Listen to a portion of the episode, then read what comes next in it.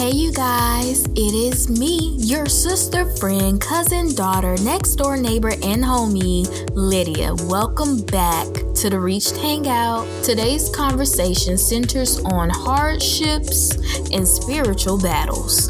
In other words, how are we supposed to maneuver through life when our backs are against the wall? So let's grab our beverage of choice. For me, it's going to be water, of course, snacks, and a notepad, or go to the notes section on your phone for today's episode called Trials and Tribulations. Again, today's episode is called Trials and Tribulations. So let's get into it. In life, things can either mold you or corrupt you. And personally, for me, I don't want the actions of others to determine how I see the world for the rest of my life. And there can be some cases where you only see disgust because it feels like you can't win in any type of situation. You keep giving your love, but not getting love back. You keep giving money, but not getting money back. You keep giving people your your time and not getting your time back. You provide your people with support and they don't want to support you back. Then some of us just say within ourselves, all right, that's it. I give up. I'm throwing my hands up. I'm walking away from everything because giving our all and being left empty in return isn't worth the trouble. It's not. Though, you know, you're still trusting and believing in God because you feel like that is what you do in times of loneliness, brokenness, emptiness, doubt, etc. Because questioning your capabilities and saying to yourself, How can I give anymore when I don't have anything else to give? isn't worth the mental battle. Yes, God knows you don't have another fight in you. Yes, God knows you don't have another compromise in you, another relationship, or just any energy to give, but continue to trust in the Lord with all your heart and lean not on your own understanding, but His.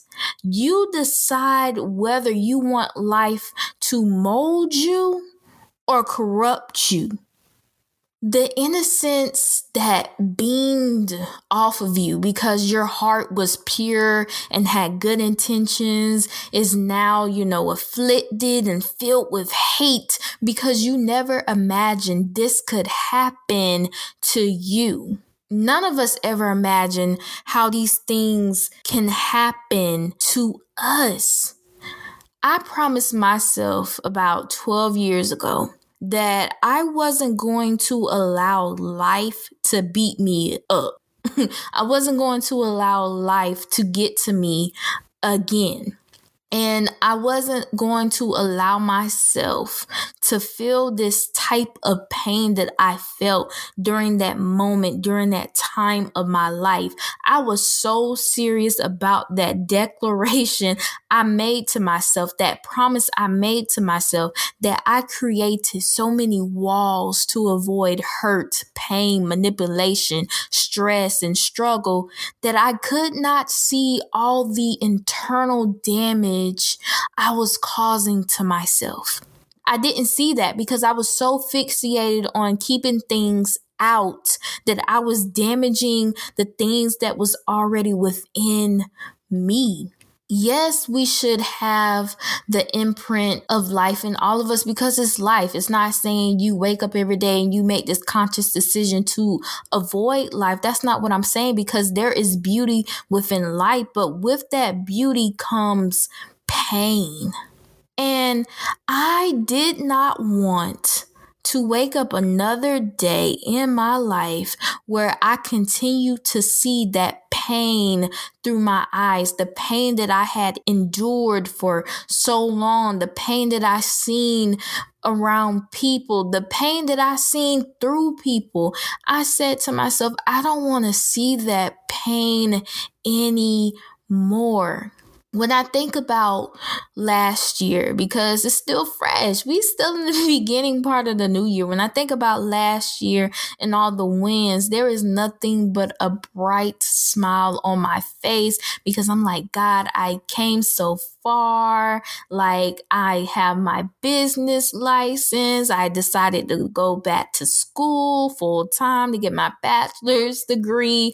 Like, I'm just picking and choosing how I want to live my life. I have finally have my season. I finally have my moment to where I can control what I want. Nobody has control over me. I can pick and choose the hours I want to work. I can pick and choose whatever. And I'm happy for that, you know? I'm happy about all those things. But at the same token, there's a contrast to that side it's a vulnerable side. That's the side of me that when I think of all the things of last year, when I think of everything from my past, I can get a little emotional. I can be honest with y'all, I can get a little emotional because even though you can have peace about a situation or circumstance or whatever you want to call it, it doesn't mean that it still can't tug on your heartstrings just a little bit. Not a lot, but a little bit. And that side of me was you know, the side that I go through my trials and my tribulations, the side that I'm still learning, the side that I'm still growing, the side that, you know, I'm trying to make my money do what it needs to do, the side that I'm just trying to overcome and do so much. Yes, there's a happy side of me, but it's also that vulnerable side of me. And something my parents told me um, this past weekend when we were in the car together leaving a family function, they said, you know, what God has placed in your hands, you have been carrying it so well. You have been, I've really been seeing you put the work in of saying, no, I really want to become the best version of myself. Like trying to redefine, trying to rediscover, searching who Lydia truly is and not involving yourself in things that doesn't suit your purpose. And you are really being intentional. And, you know, I heard what they said, and, you know, a part of me, which is we talked about self sabotage on here before in the past episode, a part of me self sabotage myself because I was like, I see the greatness that you're speaking of to me but it's difficult out here. Like it's really difficult. Like I'm not saying that I'm going to walk away and stop being the version of me that I am today because the past version of me doesn't even suit me anymore. That's not who I am anymore. So I'm not saying I would ever revert back to that old version of me, but it is hard it's hard and I try to have a positive mindset every day because I don't like to wake up feeling negative because feeling negative doesn't do anything for me. It's not a fake it till you make it type of mindset. It's that I'm going to trust and believe in God type of mindset.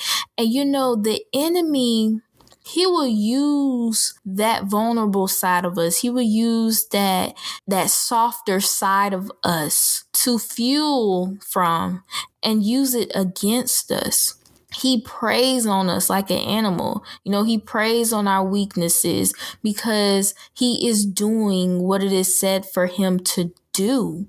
In the book of John, chapter 10, verse 10, the NIV version says, The thief comes only to steal and kill and destroy. So the enemy, the only thing the enemy is trying to do is to bring destruction. Even when you think he's not trying to bring destruction, he is bringing destruction. And what I have learned all of my years of staying the course, trying to keep the faith, just trying to find Lydia, the spiritual Lydia, the Lydia that loves God and seeking myself as well, my self love, my self worth, myself everything. The things that I have learned progressing to this moment where I am today, I cannot have a breakthrough. I cannot be covered.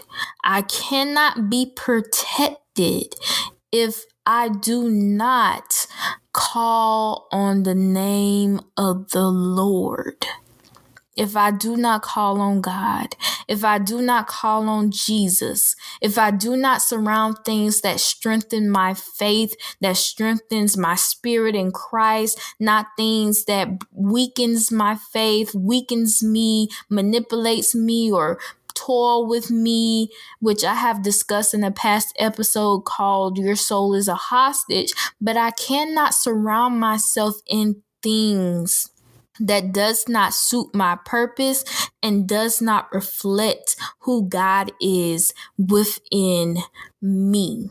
And I have this theory because we're talking about trials and tribulations. We're talking about being pushed up against this wall in life and feeling like there's nowhere for us to run. Like every battle that we are walking into, we are losing. But I really think that maybe we feel like we don't have a way out is because we are allowing ourselves to be around too much clutter in our lives. What is this clutter? It can be friends, it can be situationships, it can be technology. When I say technology, I'm talking about our phones, our TV, social media, the internet, anything that we have been ingesting so much into, like diving so much into money, like we're working all these hours to make this money for what? Because if we're not connected with God, that money will fall out of our hands like putty. Because we're not giving God his 10%. We're not walking in the path that God wants us to walk in. So, of course, it's going to feel like our money is being eaten up. And it's like, God, when I'm working hard, I'm doing all this stuff. But all of these things that we have allowed ourselves to have all of our attention makes us lack in our relationship with God. And you know what? I can say that I personally have had moments where I was wound up in something other than my Bible time, other than, you know, giving God his glory, that God had to really sit me down and was like, Really? We doing that? and I'm like, oh God, I'm so sorry. I get to you next time. I get to you next time. But in this life, in this season that we are in, we don't have time to rain check God because I am seeking God's face because I have some things that I need for him to do for me in this season and not just things I need for him to do. I need God to continue to protect me from that seen and unseen danger. So I need to get my relationship, I need to get my connection back with God. So even when I am cornered against the wall by the enemy, or even when I feel like I personally cornered myself, God will always work it out in the end for me. But I cannot tap into that faith. I cannot tap into that strength if I do not allow myself to be in God's presence. Not just only for the reassurance, but we have to stay in God's presence. You know, I told you guys on a YouTube video, and I have been saying it on here as well on my podcast, that I'm really trying to dive into my word and I'm really trying to understand what I'm reading. And so far, I'm almost finished with the book of Genesis. That's the first book of the Bible. And the biggest example that I can pull biblically that relates to today's episode that I wanted to talk about. Yes, I can give personal connections. Y'all know I always do that, but I really want to come at it from a biblical standpoint. But one of the examples I can pull from is God's servant named Joseph. If you don't know who Joseph is, y'all, is Joseph the king of dreams. And Joseph life begins in the book of Genesis. God gives him favor. He automatically, God says, you're going to have favor. Automatically, God allows him the ability to interpret dreams that God is not only giving him, but giving others. And Joseph's father adores him, not only because God is blessing him so much, but the context behind it is Joseph's father was really, really, really old when he had him. And so Joseph has brothers, and Joseph brothers, they had mad hate in their heart for their youngest brother. Undescribable hate for their youngest brother because not only is their father giving him all this attention, but now his brother is telling them, Oh, I had dreams that y'all are bowing to me in so many words. So they're thinking that, oh, he think he better than us because dad favors him and he does whatever with father. Now he talking about I'm getting on my knees and all this other stuff. So they plotted to kill him. But the firstborn, which was Reuben, he said, No, let's not kill Joseph. Okay. So he disappears out the context for a little bit. It doesn't say where he went in the Bible, but he disappears for a little bit. So the other brothers, one of the brothers, he was like, let's sell him. Let's sell our brother. Let's get some money from it. So they sell the brother. They come back home. First of all, Reuben comes back. He says, Where's Joseph? They like, We sold him. Reuben, like, why you selling? So it's nothing they can do. Joseph's already gone. They come home and they lie and they say, A big beast ate Joseph. Like an animal killed him, in so many words. And their father, which was Jacob, he just was distraught. He couldn't believe he lost his son. And Joseph, they were in the land of Canaan, but Joseph got sold. So now he's in Egypt, far from home. Okay. He gets sold to this man named Potiphar. Potiphar is one of Pharaoh's officials. He's the captain of the guard. All right. And Potiphar sees the anointing over Joseph's life that he made him in charge of his whole household in so many words. And Potiphar's wife, and it said in the Bible that Joseph had a good build. I'm paraphrasing everything. So Potiphar's wife, like, she approaches Joseph and she like, sleep with me. And Joseph, like, your husband gave me legal authority over the whole house, but he did not mean you. And no, I'm not about to sleep with you. So she got mad one day she caught Joseph slipping, and Joseph was he had to go back to Potiphar's house to handle some business, and no one was around. And she walked up on him again and was like, "Sleep with me." He was like, "No." So she grabbed bro. He flees in the midst of him fleeing his cloak. It rips off of him. So you know she embarrassed but nobody's around. So once he gets a good distance, she start wailing, she start crying, she start being frantic, telling everybody, even her husband, that Joseph tried to rape her. Potiphar, her husband, throws Joseph in jail. Okay. Years go by. He's in jail. But during this whole transaction, in the Bible, says that God was with Joseph. From the moment Joseph got sold to the moment he entered Potiphar's house to the moment he was in jail, it said that God was with Joseph. God gave Joseph favor with the warden in jail, that the warden allowed Joseph to run the jail. And that's how much favor was over Joseph's life, okay?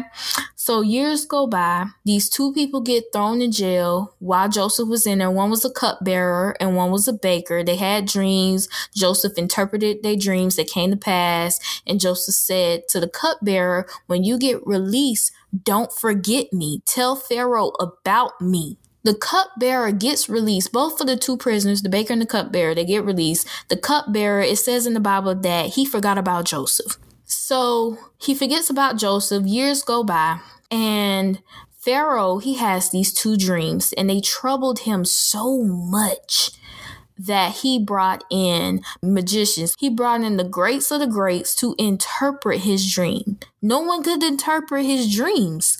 And so the cupbearer remembered about Joseph and he was like, My Lord, you know, paraphrasing. And he was like, Okay, bring me Joseph. Joseph interprets the dream.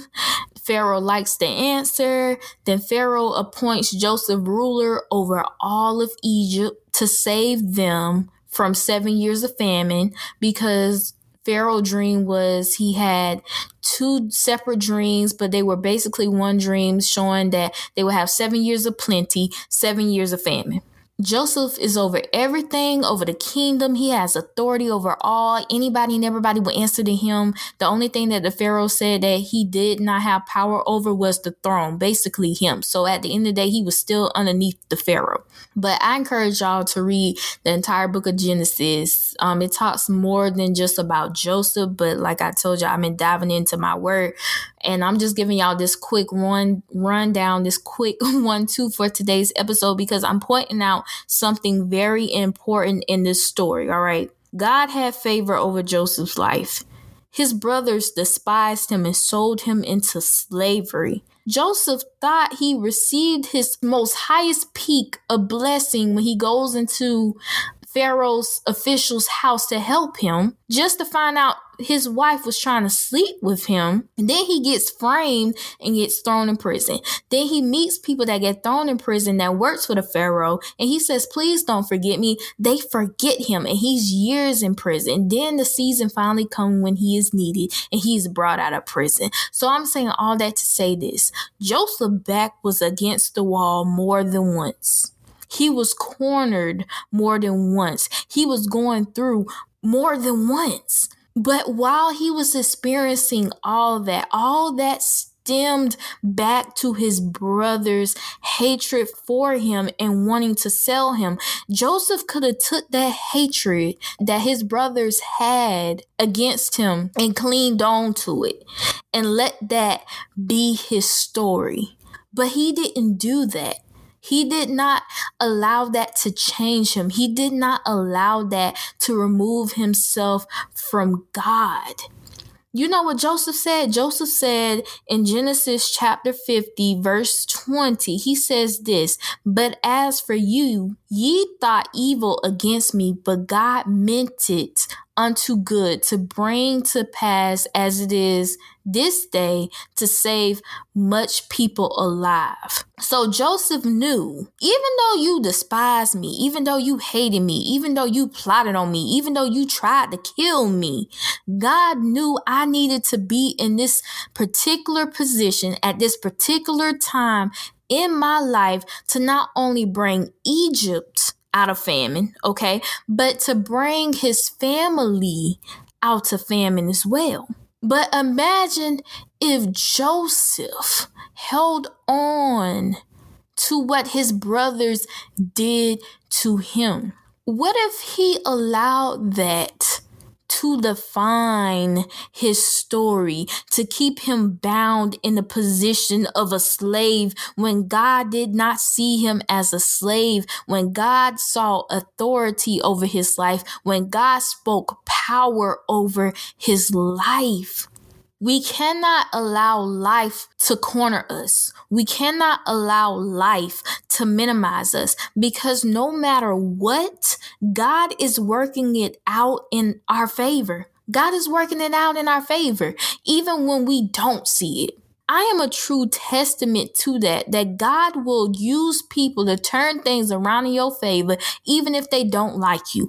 Or I have witnessed God Himself intervening for me to get me to where I needed to go, wherever He was trying to place me in that moment. God Himself helped me get there. So, no matter the situation, no matter the circumstance, God will intervene for you. Like I said in the book of Genesis, when Joseph was going through it, it said in that Bible the entire time, and God was with Joseph.